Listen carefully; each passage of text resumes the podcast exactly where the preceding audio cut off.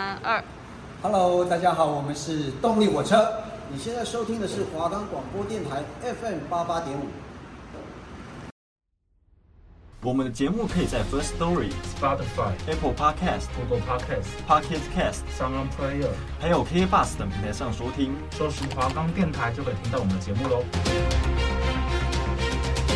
国际周报、体坛消息、冷知识时间、体育小学堂。都在一点就 Pro。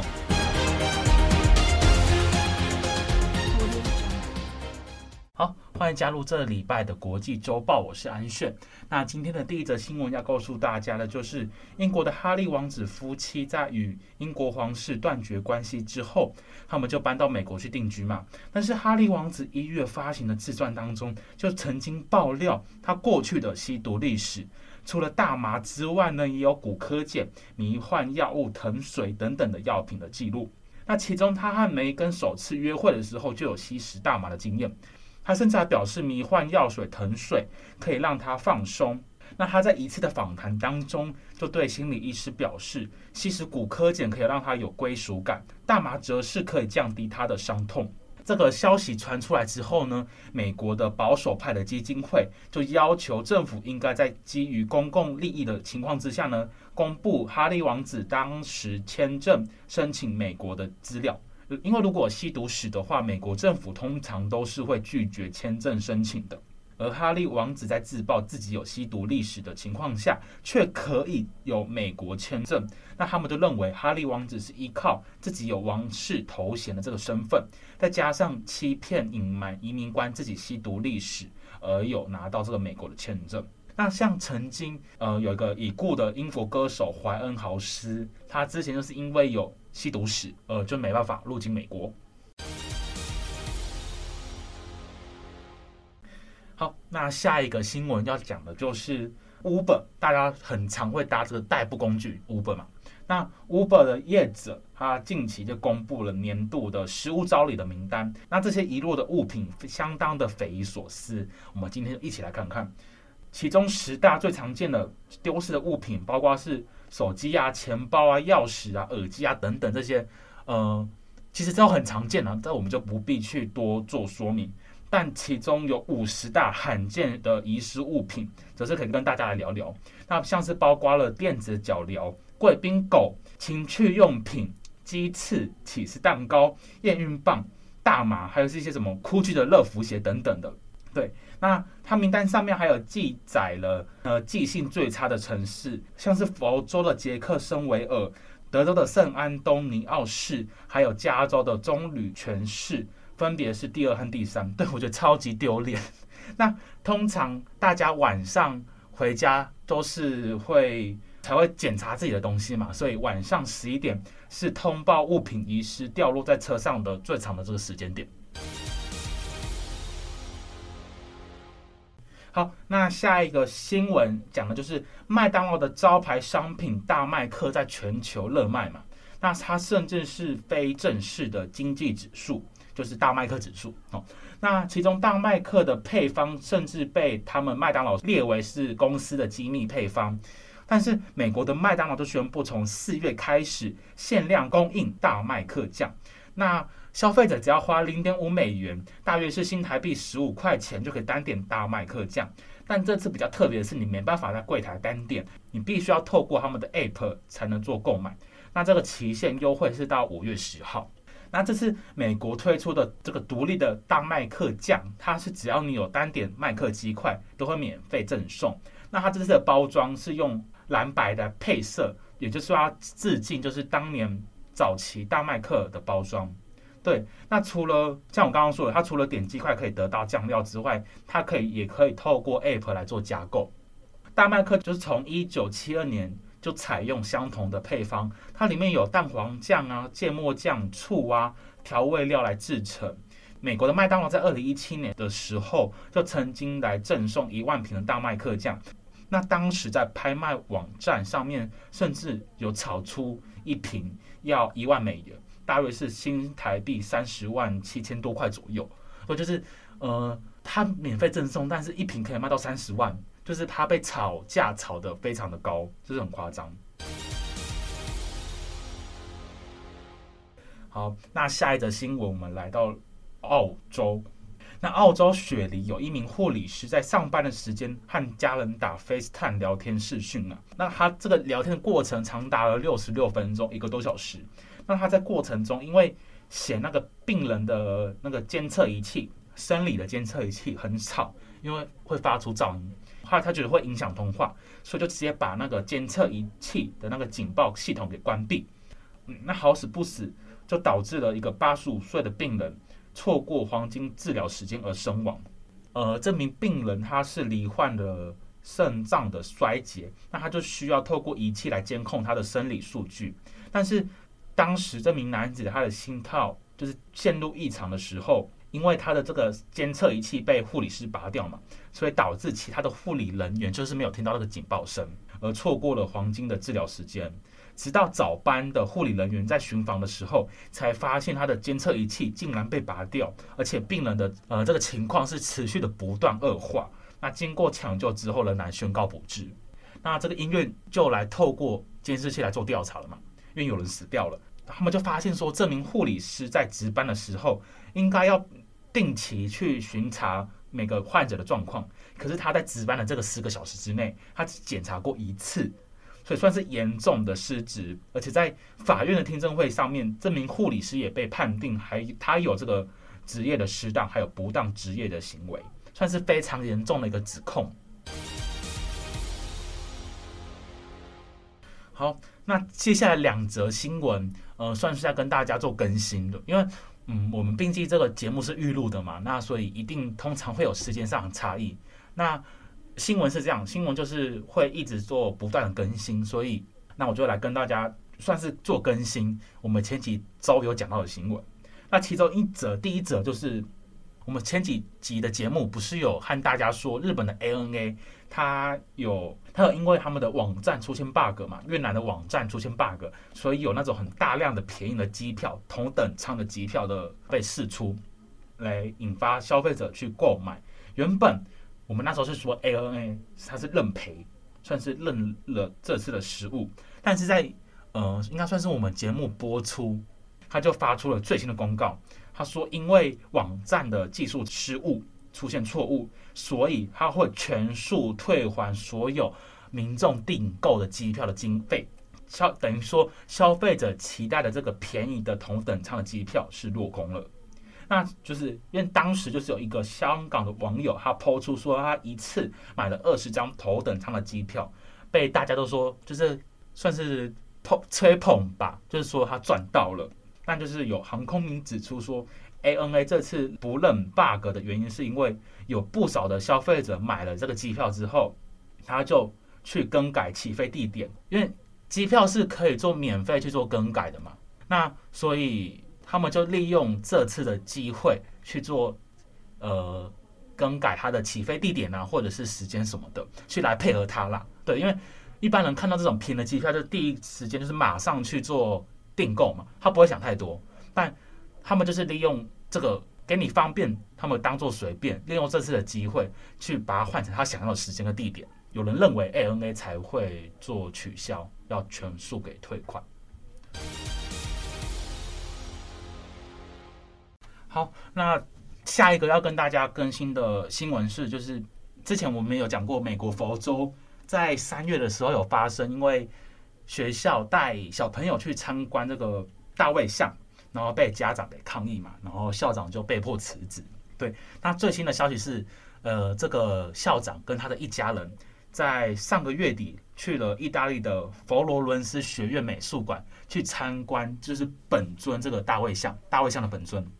那他他们是受到那个美术馆的馆长的邀请来这边算是旅游参观。那美术馆的馆长就就他就表示说，就是大卫像算是一个杰作，它也代表了纯洁跟纯真的宗教的那种象征跟意义，还有战胜邪恶的胜利那种意义的感觉。对，它就是它其实就是不会把它联想到色情的那一部分呐、啊，它是一个非常正面的一个东西。对对对。对，那其实它也有表示说，就是这个博物馆的大多数的民众都是从美国来的，对，所以他也是没办法很理解为什么家长会有这样的行为出现。以上两则新闻算是跟大家更新一下我们前几周讲到的新闻的最新的状况。对，嗯、那接下来就是 Kevin 的糗事时间。好，那今天的国际冷知识要告诉大家，就是为什么迪士尼公主都没有妈妈？那迪士尼公主陪伴很多人成长，那其实一开始的故事背景就会设定说是妈妈过世，只剩下主角跟爸爸。呃，所以就有观众去猜测，那他有分析出两个点。那第一个点就是，呃，因为要牵扯到迪士尼的创办人华德迪士尼。因为他他们的第一部动画长片就是白雪公主嘛，那推出之后他就赚了很多钱，那所以他就买了一栋房子要给他的爸爸妈妈住，但是因为他们的壁炉坏掉了，所以他找人来修嘛，但那个人是他们公司的员工，不是外面那种专业的，所以壁炉怎么修都修不好，那最后因为壁炉持续的漏气，所以他妈妈后来就生病过世。好，所以就有人说，因为这场意外，华让华德迪士尼觉得，呃，他很自责，那他所以他就把这个母亲的角色从他的动画里面给抽离了。第二个理由是比较多人去认同的，那就是因为一般的动画长片都是九十分钟，是一个半小时左右，那它里面要让主角呢有那种就是受了很多责任，然后去长大嘛，那所以他就必须要删减很多不必要的剧情的铺述。所以通常就是就这可能一样，就是我刚刚说的妈妈过世，只剩下他跟爸爸。那所以呃会这样子认为，就是因为普遍上社会大家都觉得说妈妈就是那个主要的照顾者的角色，那就是像是我们生病啊，就是妈妈会帮我们可能煮稀饭或是喂药，帮我们喂药什么的，就是妈妈是主要照顾者的角色。那爸爸是次要的，就而且都是由妈妈去生小孩。那所以有这样子的。呃，基础之下呢，妈妈过世一定会更触动观众的心弦，这样子。那以上就是今天的冷知识时间，现在是 Kevin 的糗事时间。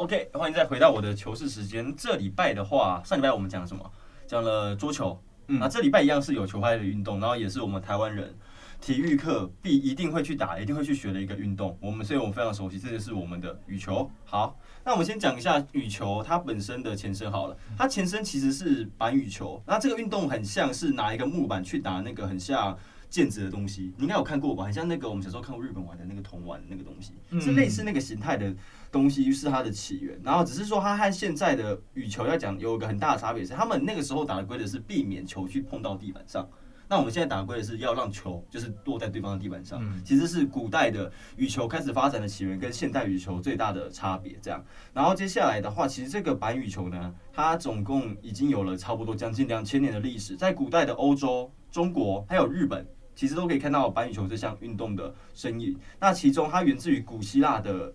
在欧洲古希腊那边的一种形式的板羽球，其实它发展出来是把实木拍，原本实木拍变成一个木质的外框，然后在中间是绑一个紧绷的羊皮，所以它因为绑了羊皮嘛，羊皮这种东西就是有弹性的，所以有弹性它就会变得更容易拍打，然后所以这个东西就越比较接近，会特别讲原因就是它这样就是比较接近我们现代网球认知上会出现的东西。那这个东西它其实运动它就也曾曾经一路往东方开始，一路有传到国印度。然后最远有到暹罗，那暹罗就是现在的泰国的差不多中南部那个地方叫暹罗，嗯，是那个时候叫暹罗。然后中国跟日本，然后这个游戏都只是尽量保持在空中，不要让它落地。所以就像刚刚说，它其实跟我们现代羽球运动的精神其实大不相同。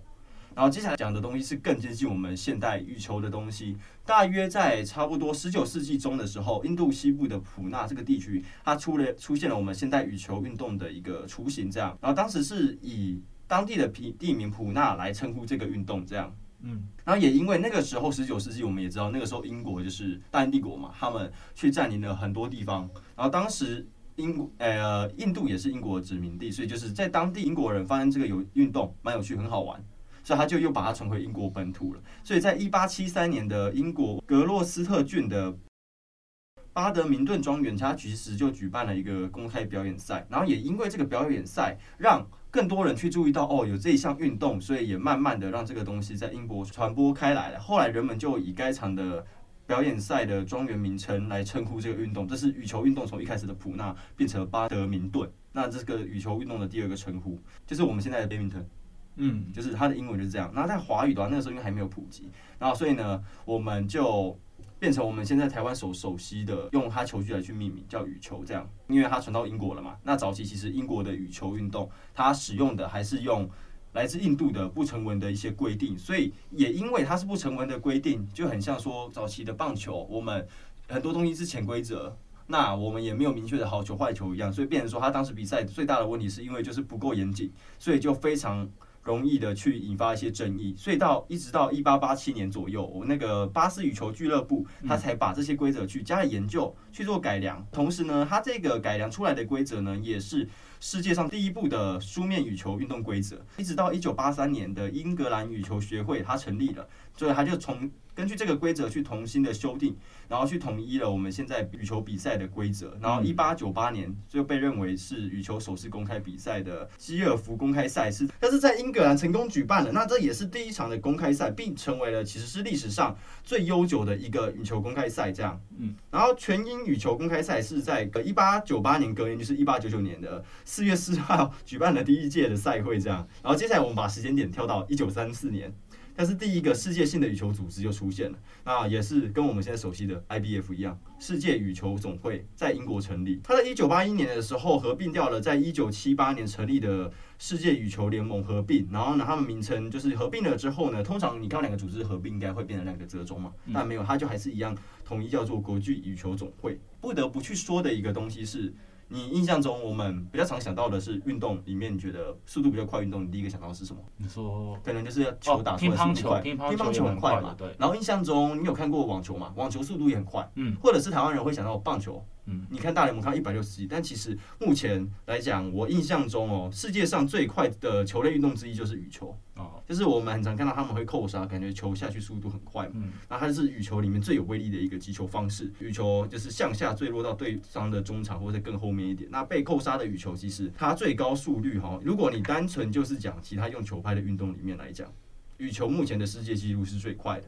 嗯，必须要注意的时候，他们我觉得要讲一件事情是，像我们说速度最快，那有两种看法，一种是叫做是他们击球速速，棒球也是看挥棒打出去也是看击球速速，就是你球打到球拍之后第一下下去瞬间出去的那个速度。嗯，所以羽球的方面也是去看看这个判定这样。对，那我在它最高速率呢，我们再重新名词解释一下它的定义好，它就是指羽球刚离拍球拍后的初速。所以，但是呢，我们来讲是它都是测初速，但是如果说你看到最后面进到对方球员那边的时候看尾速的话，羽球可能它就不会是世界上球体飞行运动最快的一个运动，它可能因为羽球的球的质量没有像棒球啊、网球那些，它就相较它这样更轻，加上它也不是一个很完整的球体，它是有羽毛。那羽毛本身这些东西，就因为空气动力的关系，它的阻力那些会让它变更慢。然后我们接下来都讲到了，它是目前截至目前为止，我们可以统计到有使用球具的运动里面，它是最快的。那目前我们来猜猜看，你猜猜看，我们那个羽球最快速度的记录大概可以到多快？嗯，你说棒球是一百六十几吧？哎、欸，对，如果是球棒打到不讲，就是球打着打回去最快的话，是有测到一百七十几公里过。那我觉得羽球可能顶多一百八，没有。再多？两百。没有，其实两百的话还不够，但两百大概只有现在世界纪录的一半，四百。四百多？是四百二十一，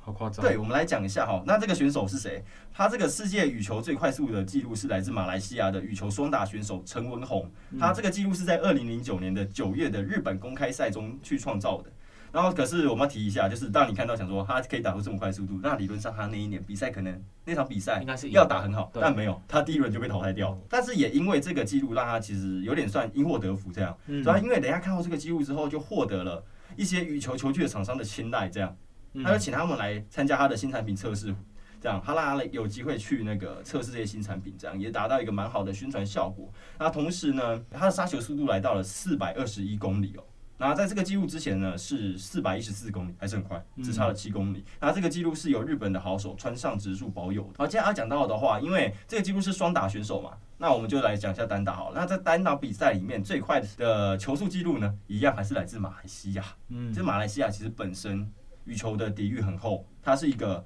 很强的国家。这样，那这个选手呢是来自马来西亚的李宗伟，他创下了每小时四百一十七公里的记录。那这项记录其实是比较晚，他是在二零一七年，又是日本公开赛，对的，李宗伟在对上安赛龙的第三局的一个杀球中所创下的记录。那男生看完了，我们当然不能有歧视嘛，我们一定就是男生女生我们都要看，嗯，因为女生打出来球还是一样很快。好，我们来讲一下那单打比赛里面的话，女子单打球速的记录，其实这个人就很名字很长，但是只讲他后面两个字，你一定会听过，新度。嗯，我们戴志颖的老对手之一，第三名，第三名，对对，他打出了时速三百七十四公里的一个速度。然后呢，第二名的话也来自泰国的，又是戴资颖的好对手之一，伊瑟农，他打出来是三百七十二公里，嗯，这是非常惊人的一个数据。然后接下来我们来说说看，因为我们过去讲这些比赛、杯赛或者是竞技型的运动，一定会有分数的问题，我们一定要有积分嘛。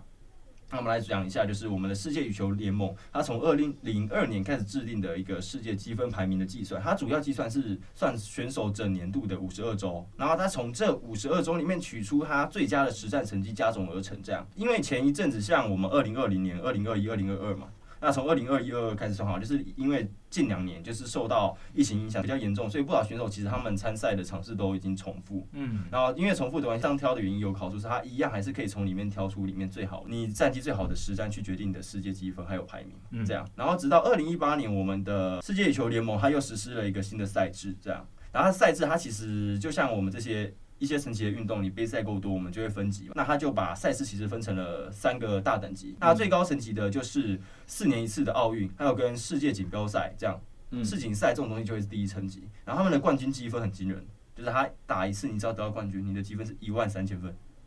嗯，超级多。等于说你抵一次，因为像羽球也有这种超级一千、超级多少的一些赛事，我们待会再说。这样，然后第二级的话就是由世界羽球联盟他去年终总决赛。然后超级一千系列赛事，他们冠军积分就是一万两千分，还是蛮多的。然后接下来是超级七五零赛事，它的冠军积分是一万一千分。然后超级五百赛事，它冠军是九千两百分。超级三百赛事的话，冠军是七千分。超级一百赛事的话，冠军五千五百分。然后第三级的话，比赛会有国际挑战赛、国际系列赛，还有未来系列赛这样。那至于每年台北其实都会举办的台北公开赛，它就是隶属于我们的超级三百系列赛的其中一个。他就是你只要获得冠军，就会有七千分的积分。然后接下来的话，我们要说到，就是因为球王球后嘛，我们过去中可能这几年你印象中，我们印象中好像会觉得说，以女子来讲，就是戴资颖嘛，她是球后。那球后，可是如果你去细看排名的话，其实每年会可能她占据球后可能是十几周、四十几周不等。然后可能之后有段时间会变成山口茜、以色农、陈宇飞这些人去做更换，那这是因为他们赛事的问题。是像我们这些赛事，因为你的积分就是可能过了特定的周数之后，我们积分会扣除嘛。但是因为这样，所以他可能那一次比较小的积分被去掉了之后，他会跟前两名差比较多。那我们再总结一下，说为什么我会印象中觉得这几年好像女子羽坛都是戴资颖在制宰？其实有一个蛮大的原因，是因为她虽然说会可能终究会变成第二名、第三名，可是她跑回去的速度又很快。那同时她现在也是。从二零零二年开始，如果去做统计的话，目前女子的网球里面累积当球后多数里面最多其实是戴资颖，她累积的话是两百一十四周，这样是四年多，对，四年多，差不多很惊人。等于说，她这二零零二年的时候，她还没有在打职业的那个国际羽坛的比赛，还那时候还没有，所以等于说她开始登入球后之后，她就是陆续一直在隔一下又当，隔一下当，隔一下又当这样。然后另外要在这边去讲一个算是会让羽球迷小小难过的一个消息是，前一阵子。戴资颖其实有在表明说，他之后会考虑要退役这件事情。他觉得时间差不多。然后另外一个要讲的是，上礼拜有讲到桌球嘛，有讲到庄智渊。那庄智渊最近是因为手受伤了，手都受伤。那他有在很审慎的去考虑说要不要开刀这件事情，因为毕竟他年纪也不小了，也四十来岁了。他这个年纪来讲的话，开刀可能就再也没办法当职业选手。那就是不要悲伤消息在这边。那我们接下来讲一下球后的话，那我们一定还是要讲球王。那球王的话，我们来讲一下球王的记录的话，是来自马来西亚的李宗伟，的周数是三百七十六周，嗯，很惊人，就是比四年还多。那差不多，这个就是我们这礼拜的球事时间。那同时，这也是我们电台的有在我们下下学期的节目里面的最后一周节目。是。那安炫，我想问一下，就是有没有这样，我们一年录这些节目下来，有没有什么感想？就是谢谢大家啦。对，那。就是其实不管是时事还是什么，就是我自己会多花时间去关心一些国际上的事情。对，那虽然我跳都是一些比较轻松的，但我在做功课的时候，也是会比较可以了解说现在国际上到底发生什么事情。对对，哎，可我要讲就是像我们下学期这样，我觉得像挑这种很轻松的新闻，我觉得我超喜欢你下学期这个用法，嗯，就是有点说很轻松。像有些人听完我会觉得说，哦，就是可能我们播完那个，我看我们都会每周都会统计我们播放次数，还有几次是我贡献，是会听一听就嗯，蛮有趣的，是很多很有趣的东西。像我们那时候，我们之前有讲到河马嘛，因为国际周报的话哦，因为我刚好最近看到一个新闻是。好像是也是佛罗里达州还是哪边我忘了，他们有一个问题是有一个毒枭，之前他一时兴起，嗯，他买七十只河马，拿来养，然后之后面他死掉了，没人管。现在变成说他现在问题是他们在那边，哦，我们之前讲是鳄鱼，鳄鱼，然后现在还有河马，河马其实你有看过那些纪录片，你会发现其实河马有时候比鳄鱼还难搞，是真的。然后他们就因为这样，七十只鳄鱼后面失主死了之后。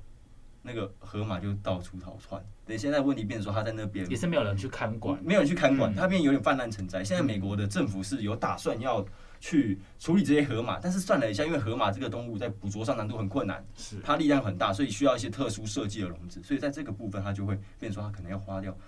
好几亿美金的钱才能把这个东西处理掉。那预算是蛮高的。对，然后我觉得像这一年做下来，我觉得感想是，像上学期我就比较偏向。讲专业一点点的体育的东西，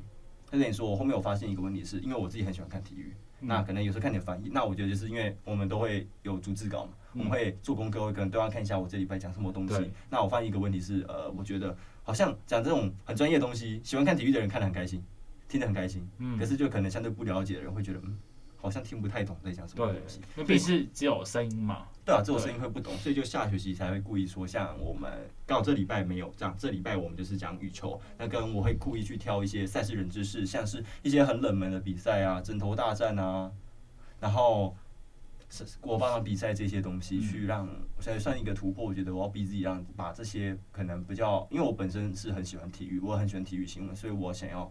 把让更多人可以说觉得说看体育新闻。可以是一件很轻松、很有趣的事情，所以我才尽量会说挑这种简单。我们看一下起源，看一下什么有趣的事情，什么球员怎么受伤、很奇怪的理由这些东西，去把这个体育这个话题变得跟相对没有那么神秘一点。这样，所以我就也感谢各位观众的收听。好，那我是安炫，这样，那我是 Kevin。好，以上就是我们这算是最后一集的一点就破。嗯，那我们这边是华冈广播电台 FM 八八点五，拜拜。拜拜。